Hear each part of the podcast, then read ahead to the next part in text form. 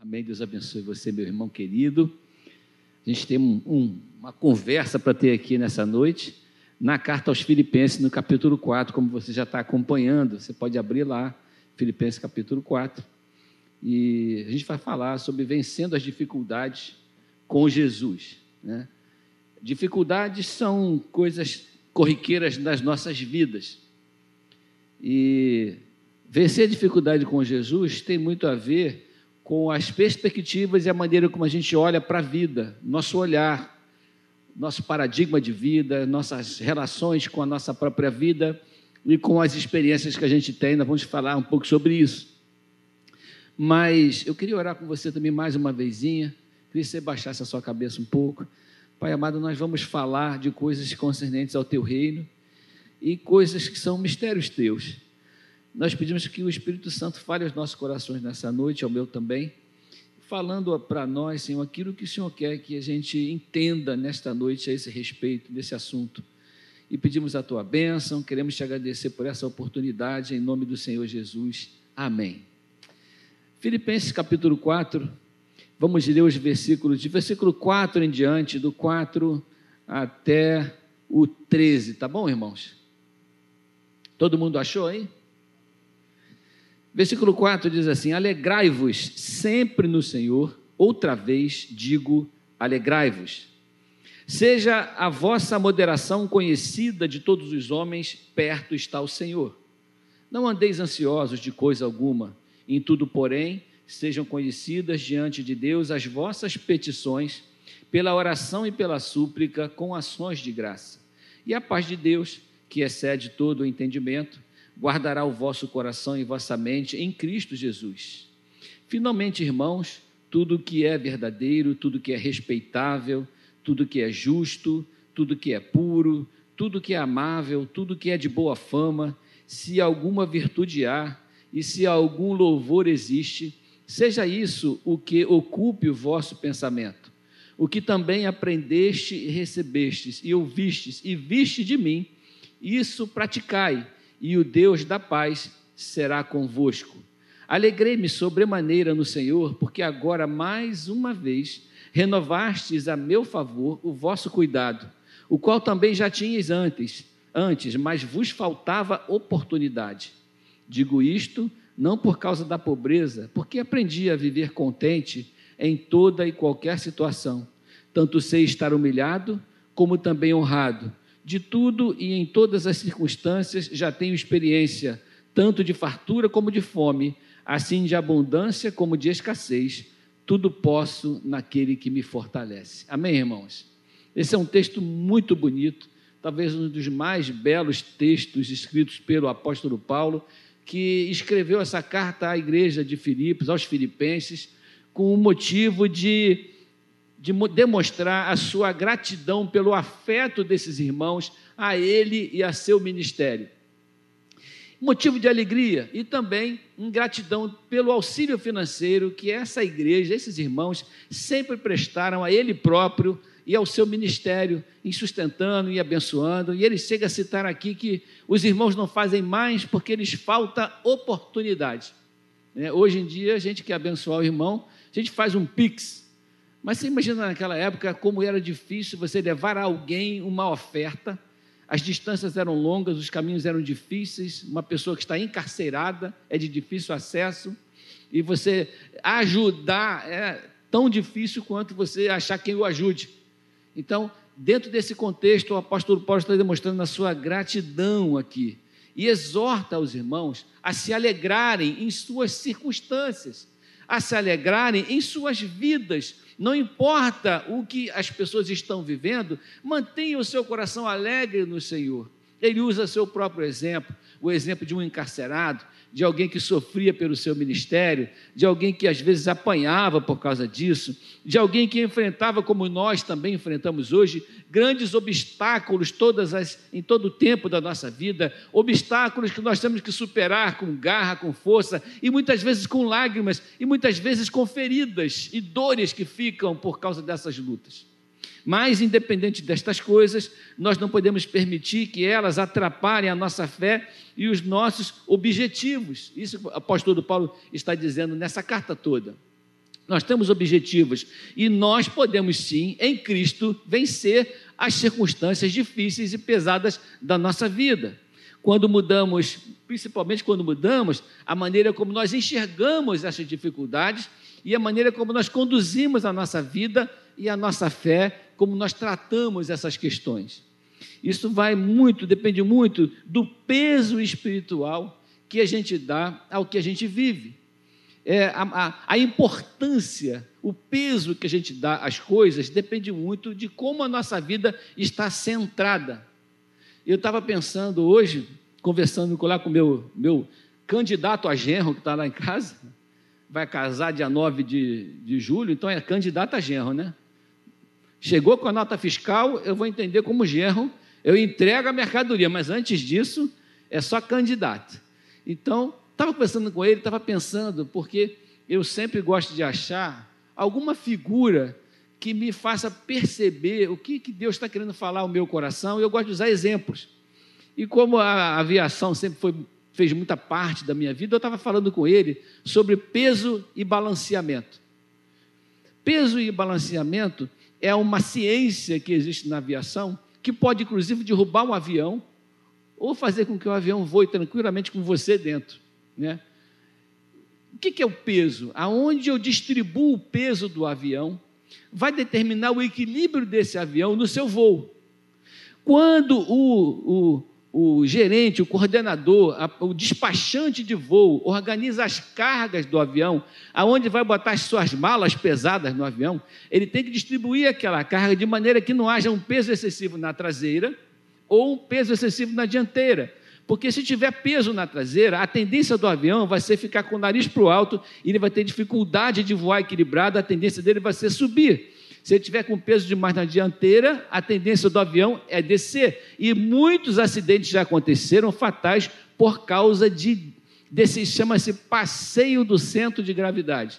O centro de gravidade é, um, é, é, é onde está senta. Se você pegar um garfo e colocar no seu dedo assim, dependendo da posição do garfo, se você achar o centro de gravidade, ele vai ficar equilibrado no seu dedo. Quem já fez isso? Quem já foi criança igual a mim, né? Ele fica equilibrado. Se você chegar o dedo um pouquinho mais para cá, ele cai.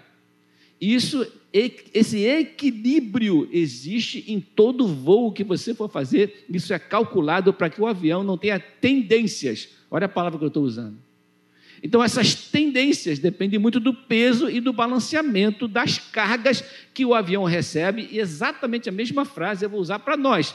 As tendências da nossa vida dependem do peso e do balanceamento que a gente dá ao que nos afeta, a vida que a gente vive, as dores que a gente sente e também as alegrias que a gente recebe. Se você dá peso demais às alegrias e não pondera as dificuldades e não olha a vida de maneira certa, você pode viver, de repente, como um bobo alegre que não tem noção da realidade. Se você dá peso demais para as dificuldades, você pode não pesar as alegrias, não pesar o coração grato, não pesar aquilo que Deus tem te dado viver uma vida de depressão, porque você coloca peso demais nas suas dificuldades. Amém, irmãos?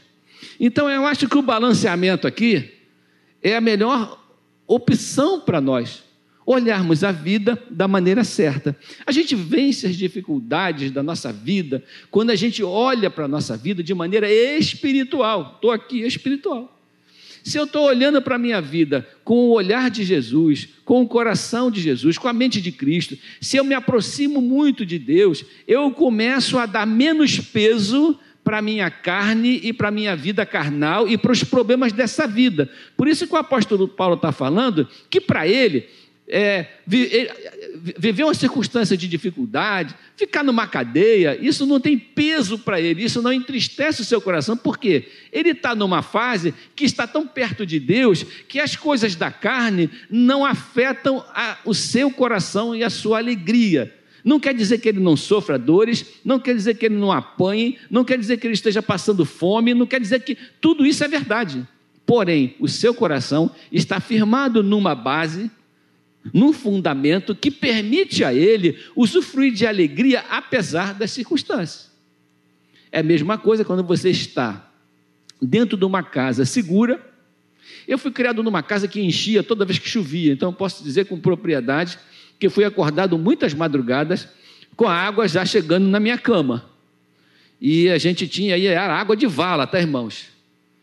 E a gente tinha que levantar correndo e tirar tudo, levanta móvel, suspende tudo, aquela, aquela desgraça toda que muita gente já viveu, e aquela água baixava e a gente tinha que lavar aquilo tudo. Depois minha mãe tacava álcool na gente, da, da cabeça aos pés. Se a minha mãe fosse uma pessoa fumante, eu não existia hoje, já tinha sido incinerado muitas vezes. Porque ela lavava a gente com álcool e com éter, fazia uma mistura lá, e a gente ficava incandescente, irmãos, esterilizado. Mas também o oposto é muito gostoso quando você está na sua casa e a sua casa é segura, a sua casa não enche, a sua casa não infiltra, a sua casa não vaza, o seu telhado é confortável, a sua casa é quentinha, está caindo o mundo lá fora e você olha para a janela assim e fala assim: graças a Deus eu estou em casa. Quem já teve essa sensação? Não é maravilhoso isso? Eu acho isso maravilhoso. Quando tem chuva temporal, eu adoro chuva temporal, eu fico na janela olhando e agradecendo a Deus, Senhor, obrigado por eu estar na minha casa, mas abençoa quem está na rua, Senhor. Porque a perspectiva que você tem não é da tempestade, a perspectiva que você tem é da segurança, isso que eu quero dizer, amém? Segurança. Quando você está vivendo no centro da vontade de Deus, a tempestade existe, mas você se sente seguro. Do lado de cá, você está vivendo uma vida mais carnal, todo o peso das suas dificuldades cai sobre a sua vida. Você vai viver e vai sofrer as cargas da sua vida com muito mais intensidade, porque as suas orações revelam o seu coração. Senhor, abençoa minha vida. Eu estou passando fome, eu estou passando necessidade, eu preciso do emprego, estou sentindo dor. São aquilo que afeta a gente. E muitas vezes, quando a gente está vivendo muito aqui na carne, o que é uma coisa natural, não estou julgando ninguém, porque isso é uma coisa normal, a gente deixa de perceber o peso das bênçãos espirituais que a gente já recebeu. Então a gente vive sofrendo um pouco mais. E o Senhor nos chama a considerar essas coisas de maneira equilibrada. Olha o que a Bíblia nos diz em Isaías 40, versículo 31. Mas os que esperam no Senhor renovam o quê? as suas forças. Subirão com asas como águias, correrão e não se cansarão, caminharão e não se cansarão, e não se fatigarão. Olha que interessante. Esse texto está juntando uma coisa natural com uma coisa sobrenatural. É impossível você caminhar eternamente e não se cansar. É impossível você correr e não se fatigar não é natural, não é humano. O que, ele está querendo dizer com isso? Que as coisas naturais dessa vida não vão te destruir nem desanimar, porque existe um peso sobrenatural sobre a sua vida que vai fazer com que você resista a essas dificuldades. Amém, irmãos? Que esse texto está claro nesse sentido. Porque o normal é eu caminhar e me cansar. Mas o Senhor está falando, você vai caminhar sim você vai correr sim, mas o sobrenatural de Deus vai estar na sua vida. E você vai perceber a presença de Deus caminhando ao seu lado. Os empecilhos naturais não vão te enfraquecer. As limitações do seu corpo natural não vão te afetar, porque você está no Senhor. Eu sei que nós todos temos muitas enfermidades, nós todos temos muitos problemas, mas a nossa alma tem que estar curada, porque o nosso corpo é um corpo passageiro. Nós vivemos numa tenda. Quem já acampou aqui? Levanta a mão. Já acampou. E muita gente. Eu já acampei uma vez só para nunca mais. Né? É, você gosta? Vocês gostam? Depois me ensina. Eu acho que eu não sei acampar direito. Também eu acampei numa barraquinha, aquelas canadenses que não tinha nada, era só. E choveu para caramba aquele dia. Eu, eu acampei num canto e, acordei, tava, a barraca estava em outro canto. Mas o apóstolo Pedro chama o nosso corpo de tabernáculo. Acho legal isso. Por que, que ele chama o nosso corpo de tabernáculo? Ele fala assim: em breve deixarei esse tabernáculo. Por que, que ele está chamando o corpo de tabernáculo? Porque tabernáculo é uma tenda provisória aonde ele reside. Ele está querendo dizer que o corpo que ele reside não é definitivo, é uma coisa provisória. E que em breve o Senhor dará a ele uma casa, uma morada permanente. Não foi isso que Jesus foi prometer para a gente? Ele prometeu para a gente? Foi isso, né? Então nós vivemos num tabernáculo provisório. O que, que acontece com uma, uma barraca velha? A corda afrouxa, o, o, o tecido rasga, pinga água dentro, você estica para cá, ela cai para cá, você tem que ficar reformando, aquilo, aquilo apodrece. Exatamente esse é o nosso corpo. A gente vai durante a vida remendando os pedaços, esticando as cordas. Eu até que estou direitinho ainda, mais ou menos. A gente vai vivendo assim. Mas o nosso tabernáculo vai se enfraquecendo com a vida e a gente vai vivendo limitações. Mas eu não posso pensar no meu tabernáculo. Eu tenho que ter o meu coração e a minha mente na minha morada definitiva. Amém? Aquilo que Deus foi preparar para a gente. Deixa eu adiantar essa minha introdução longa, que eu quero dividir esse texto aqui, a gente leu, em três partes. Três lições para a gente guardar essa noite. Primeira lição, uma oração que nós precisamos fazer. Segunda coisa, um princípio que nós precisamos aprender. E a terceira coisa, uma promessa que nós precisamos buscar. Amém, irmãos? Uma oração que a gente precisa fazer, um princípio que a gente precisa aprender e uma promessa que a gente precisa buscar. Que oração é essa? Está lá nos versículos 6 e 7, quando Paulo nos fala o porquê e como nós devemos orar e qual é o resultado da nossa oração. Por que, que ele se sente vencedor na, nas dificuldades? Por que, que em Cristo ele é vencedor? Em primeiro lugar, ele fala: não fiquem ansiosos por coisa alguma, porque ansiedade é, é, é carregar peso, ansiedade é viver tendo cuidados demasiados com coisas que não precisam, é ser puxado e esticado em direções que a gente não quer ir. Isso é ansiedade. A preocupação e a ansiedade são as coisas mais eficazes para roubar a nossa alegria e a nossa paz, não é verdade? A gente perde a paz. Tem prova amanhã, você não dorme. Né? Tem, tem um, um desafio amanhã, você aquilo rouba a tua paz. Isso é ansiedade. E ele está falando assim em três direções de como orar. Dentro dessas três pautas tem três direções de como orar. Dentro do primeiro item, não andeis ansiosos por coisa alguma, mas em tudo, pela oração e súplica. O que é oração? O que é súplica, irmãos? Oração é uma conversa diária. Súplica é um grito de socorro. Uma coisa é a minha conversa diária com Deus. A outra coisa é quando eu falo: olha só, preciso de ajuda. Agora é sério, estou precisando de ajuda. Isso é uma súplica. Com ações de graças, apresentem seus pedidos. Então ele faz uma comparação, uma inversão. Não andeis ansiosos por coisa alguma. Então, ansiedade, nada.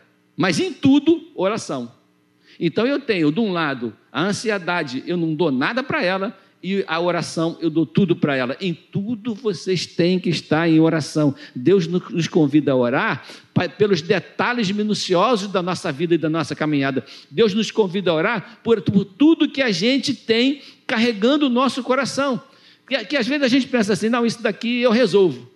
Só vou pedir a Deus para resolver as minhas questões grandes. As pequenininhas, eu mesmo dou conta. E a, essa não é a verdade. Em tudo nós devemos colocar as nossas súplicas e petições diante do Senhor, porque Ele vai abençoar a nossa vida desde as coisas menores, desde a nossa rotina do dia a dia. Em tudo, tudo o que? Tudo que tem potencial para te deixar ansioso, em todas essas coisas que tem potencial para te entristecer, em tudo aquilo que você acha que não vai dar conta, em tudo apresentem os seus pedidos a Deus. A segunda direção que Paulo nos dá é que ele nos convida a entregar a Deus as nossas súplicas também, que são os nossos pedidos de socorro.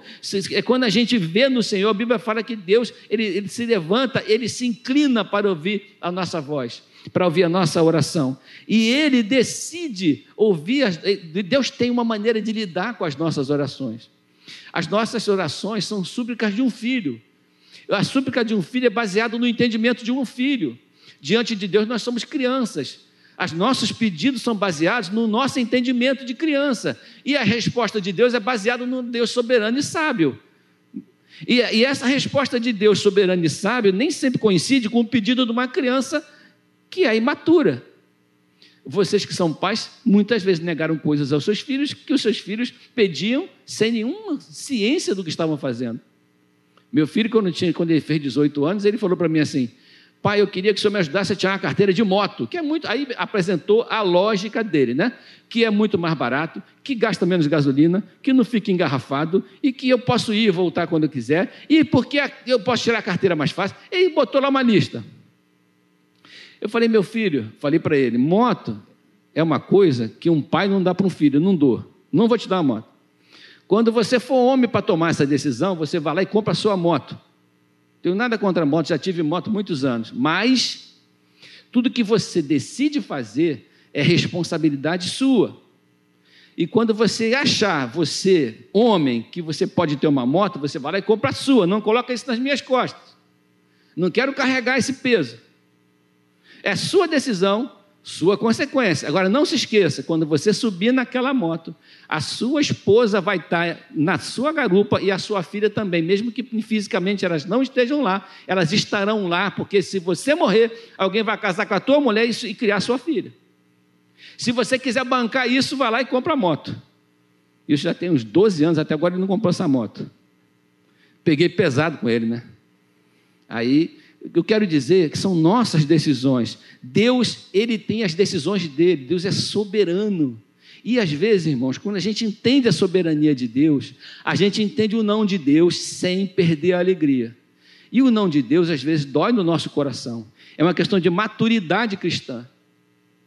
Eu já tive, Deus já levou um filho meu. Eu tenho que aprender a viver com isso. É maturidade cristã. Eu tenho que aprender a viver com isso. Eu não posso deixar de amar Deus porque Ele levou um filho meu. Eu não posso querer que Deus faça sempre a minha vontade, mesmo que, ela, que isso seja dolorido para mim.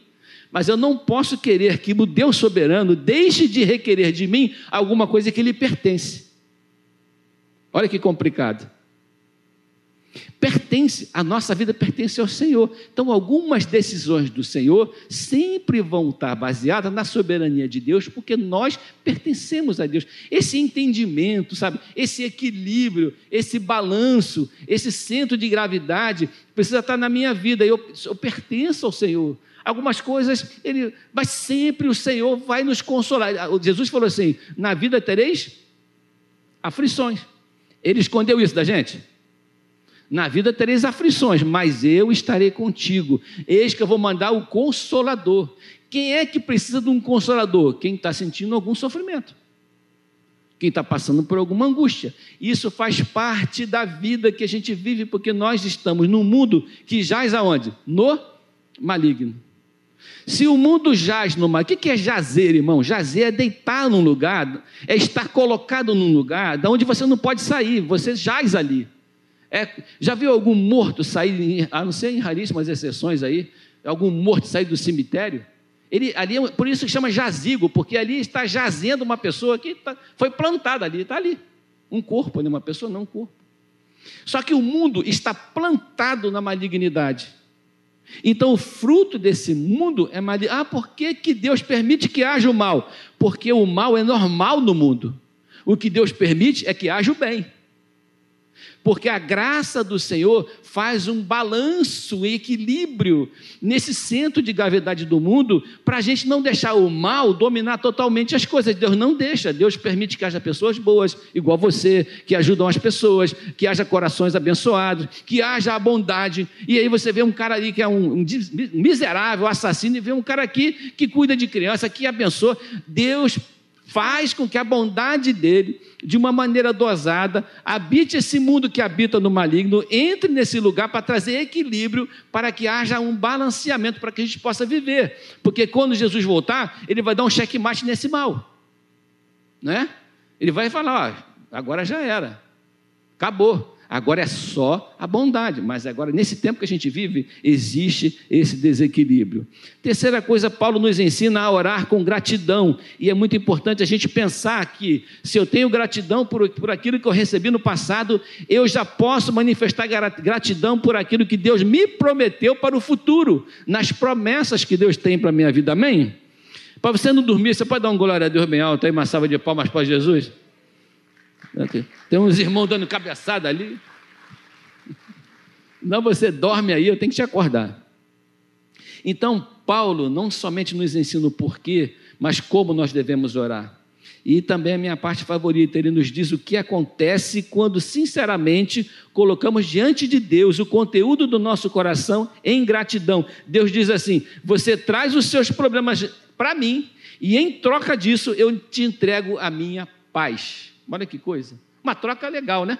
Eu dou ao, Senhor um monte de problema e Ele me dá a sua paz. A sua paz está ligada à resposta positiva à minha petição? Nem sempre.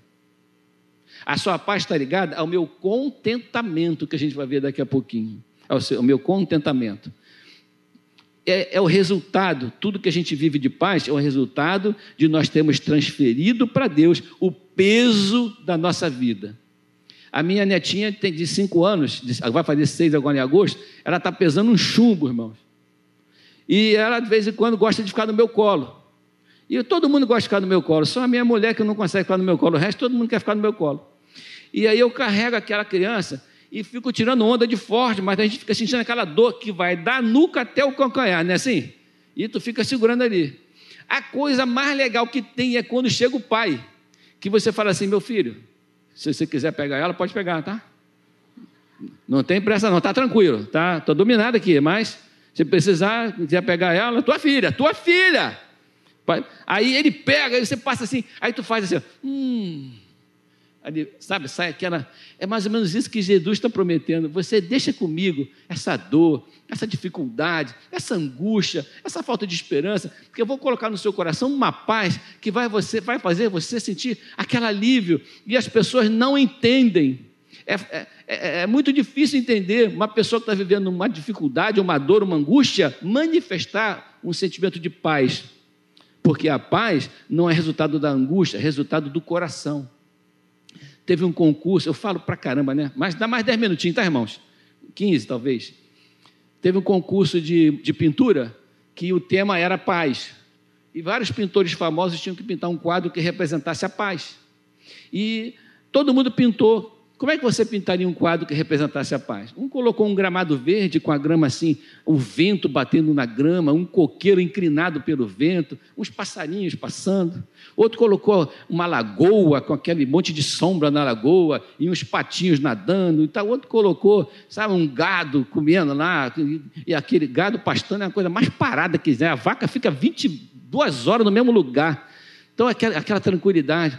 E o cara, o outro cara, pintou uma tempestade miserável, um vento, raios, trovões, um, um negócio horrível. E aí tinha um rochedo assim escuro, e no meio do rochedo tinha um buraquinho, uma fenda. Dentro da fenda tinha um ninho, dentro do ninho tinha um passarinho, e o passarinho estava dormindo. E aí desclassificaram o quadro dele. E chamaram para conversar. Não, o senhor fez um quadro sobre paz que dá até medo de ver. Eu não consegui entender, o senhor está desclassificado. Ele falou assim, mas eu não estou pintando a paz a partir da paisagem. Eu estou pintando a paz a partir do sono do passarinho. Você reparou que tem um passarinho dormindo lá? Aquele passarinho está se sentindo em paz naquela fenda. Eu, eu acho que, que, que, esse texto quer dizer, meus irmãos, é mais ou menos isso. Vamos dar uma adiantada aqui. Segundo princípio, o que, é que a gente precisa aprender? Aprendi Olha só, sei o que é passar necessidade e sei o que é ter fartura. Aprendi o segredo de viver contente em toda e qualquer situação, seja bem alimentado, seja com fome, tendo muito ou passando necessidade. Eu aprendi que as circunstâncias não podem afetar, e esse contentamento não é uma coisa natural no ser humano, o contentamento é um aprendizado. Senão ele falava, descobri como viver contente. Não, eu aprendi a viver contente. Ele também teve que ser treinado pelo Espírito Santo para aprender a viver contente. E contentamento não tem a ver com alegria, tem a ver com satisfação. Não é verdade? Eu posso estar bem alimentado, comi um pratão de comida, nem gostei da comida, mas estou cheio, estou satisfeito o contentamento é uma qualidade de quem está satisfeito com o que tem e que não fica ansiando por aquilo outro que não tem. Uma, uma, uma questão da alegria é você olhar para a sua vida e falar assim: oh, eu gostaria de ter um monte de coisa, mas eu estou contente com aquilo que Deus tem me dado. Deus tem me suprido, tem me abençoado, apesar de eu, de eu ter outros sonhos. É, o apóstolo Paulo transmite esse contentamento a partir dessa expectativa, dessa experiência dele de contraste entre fome e fartura. Né? Isso é muito importante. O contentamento tem a ver com a minha graça te basta. Né? Deus falou para ele: a minha graça te basta. Veja que Deus não curou a enfermidade dele, ele que curava todo mundo, em nome de Jesus. E quando ele orou por ele, Deus falou: não, eu preciso, para o meu propósito, que você continue com essa enfermidade. Olha, é por isso que eu falei que é difícil pregar essa mensagem. É difícil. Pai. E ele pediu três vezes. Na terceira, ele falou assim: A minha graça te basta. Ou seja, pensa naquilo que eu tenho prometido para você. Não pensa na dor que você está sentindo. Nesse momento, para o meu propósito, eu preciso que você passe por essa circunstância. É difícil de entender isso, irmão, é pela fé. Mas Deus sabe, Ele está no controle da nossa história. Deus não está no controle se você caiu ali na escada. Você caiu na escada porque você não prestou atenção no degrau. Mas Ele está no, no controle da, da, nossa história, da onde para onde nós estamos caminhando, em que direção nós estamos andando. Deus tem o controle. E quando a gente descansa no Senhor, essas coisas trazem alegria para o nosso coração. A minha graça te basta. A chave do contentamento de Paulo são duas chaves. A primeira, ele está enchendo Paulo de poder e força. Olha que ele falou: tudo posso naquele que me fortalece. Tudo que eu posso o quê? O que é esse tudo posso? Eu tudo suporto. Eu estou preparado para, para, para, para suportar, estou preparado para lidar com toda e qualquer circunstância. Não é tudo posso no sentido de poder, é tudo posso no sentido de suportar. Estou preparado para lidar com qualquer circunstância, porque Deus me fortalece para viver as circunstâncias difíceis da minha vida. Né? Deus dará força necessária para estar contente. Tudo eu consigo suportar. Tem um ditado popular que diz assim: dizia, o que vem de baixo não me atinge. As, as vizinhas sempre falavam isso, né? Quem já ouviu isso? O que vem de baixo não me atinge. Eu quero usar esse ditado não referindo-se a pessoas, mas referindo-se às circunstâncias humanas.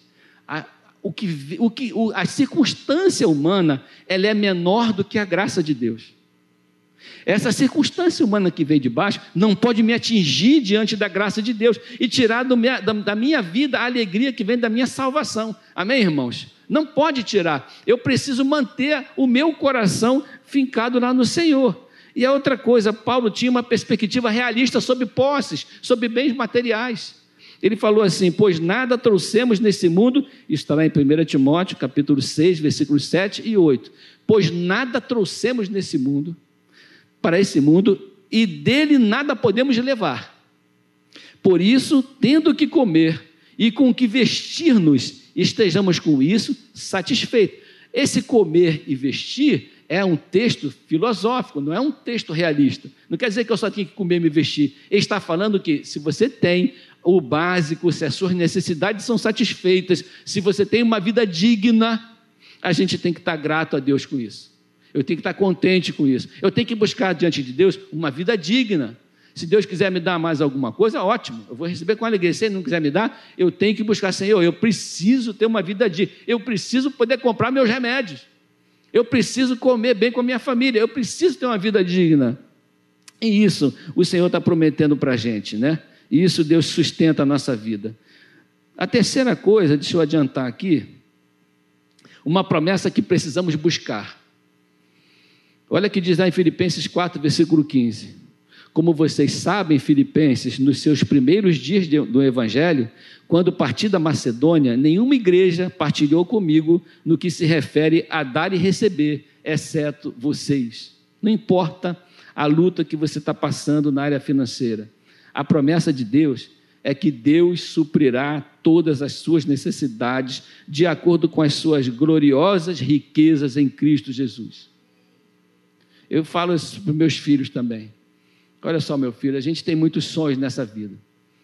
Mas é, tem pessoas que passam a vida lamentando pelo que não teve e nunca se, se sabe, se nunca, nunca agradece por aquilo que teve. Tudo é uma questão de ponto de vista, né, de perspectiva.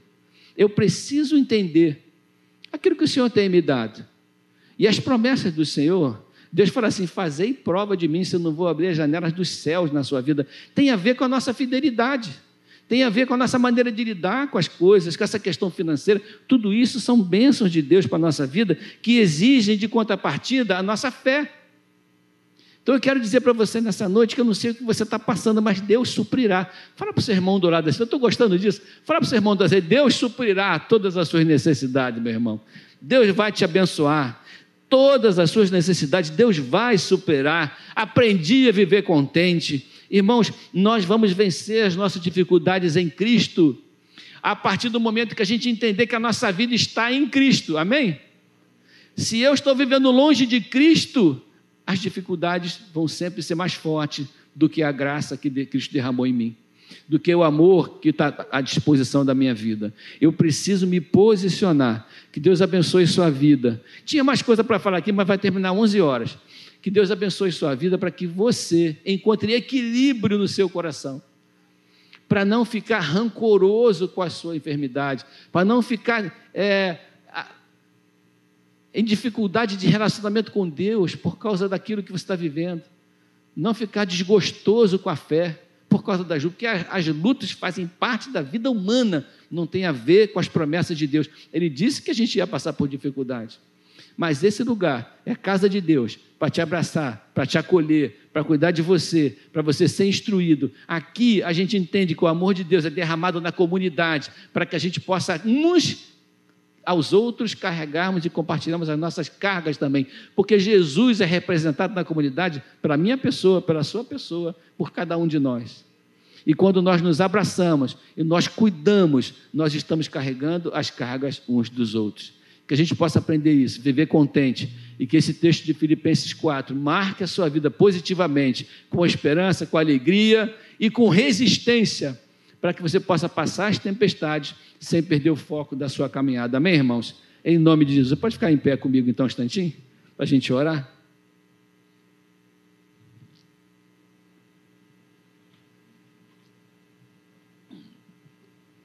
Eu queria orar com você que está desanimado. Você não precisa vir aqui na frente, não. Às vezes a gente está desanimado, irmãos. A gente está vivendo uma, uma, uma, situação, uma carga pesada, que tem a ver com família, tem a ver com nossa vida, tem a ver com saúde, tem a ver com amarguras, tem a ver com sentimentos, tem a ver com outras pessoas. Tem a ver com gente que a gente não tem controle, tem a ver com situações da nossa casa, tem a ver com coisas do passado, tem a ver com coisas do futuro. Eu não sei o que você está vivendo, mas pode ser que você esteja vivendo um momento de desânimo, de cansaço espiritual, cansaço emocional eu queria pedir a Deus para restaurar a sua vida. Quero orar só nesse sentido nessa noite. Para Deus restaurar o seu coração. Para você aprender o contentamento do Senhor. Para Deus encher o seu coração de expectativa. Toda caminhada vai chegar em algum lugar. E o objetivo nosso não é viver a experiência da caminhada somente, é ficar pensando na alegria da chegada, né? na recompensa da chegada. Um, um atleta, que, que, que corre uma, uma corrida e que correm sentindo muita dor, e às vezes com o pé doendo, com o joelho doendo, com o corpo todo doendo, dando tudo de si. Ele não está pensando na dor da caminhada ou da corrida, e está pensando no prêmio da chegada. Se não for o prêmio da chegada, ele não se sente estimulado a continuar correndo. É isso que eu quero deixar com os irmãos essa noite. Não pense na, na corrida e na dor da corrida. Não pense nas dificuldades do caminho, pense no prêmio da chegada em nome do Senhor Jesus, que Jesus está preparando para nós e que essa promessa tem que estar viva no nosso coração. Pai amado, nós queremos fazer exatamente esse pedido para todos nós, que estamos vivendo esse tempo de desânimo ou que não, mas que um dia vivemos ou que poderemos viver amanhã. Que o Espírito Santo nos lembre que o nosso prêmio não é esse aqui, que o nosso prêmio não é agora, que o Senhor nos abençoa, que o Senhor cuida de nós que a gente aprende a viver contente, que a gente tem uma vida digna, mas o nosso prêmio está lá na chegada, nos aguardando.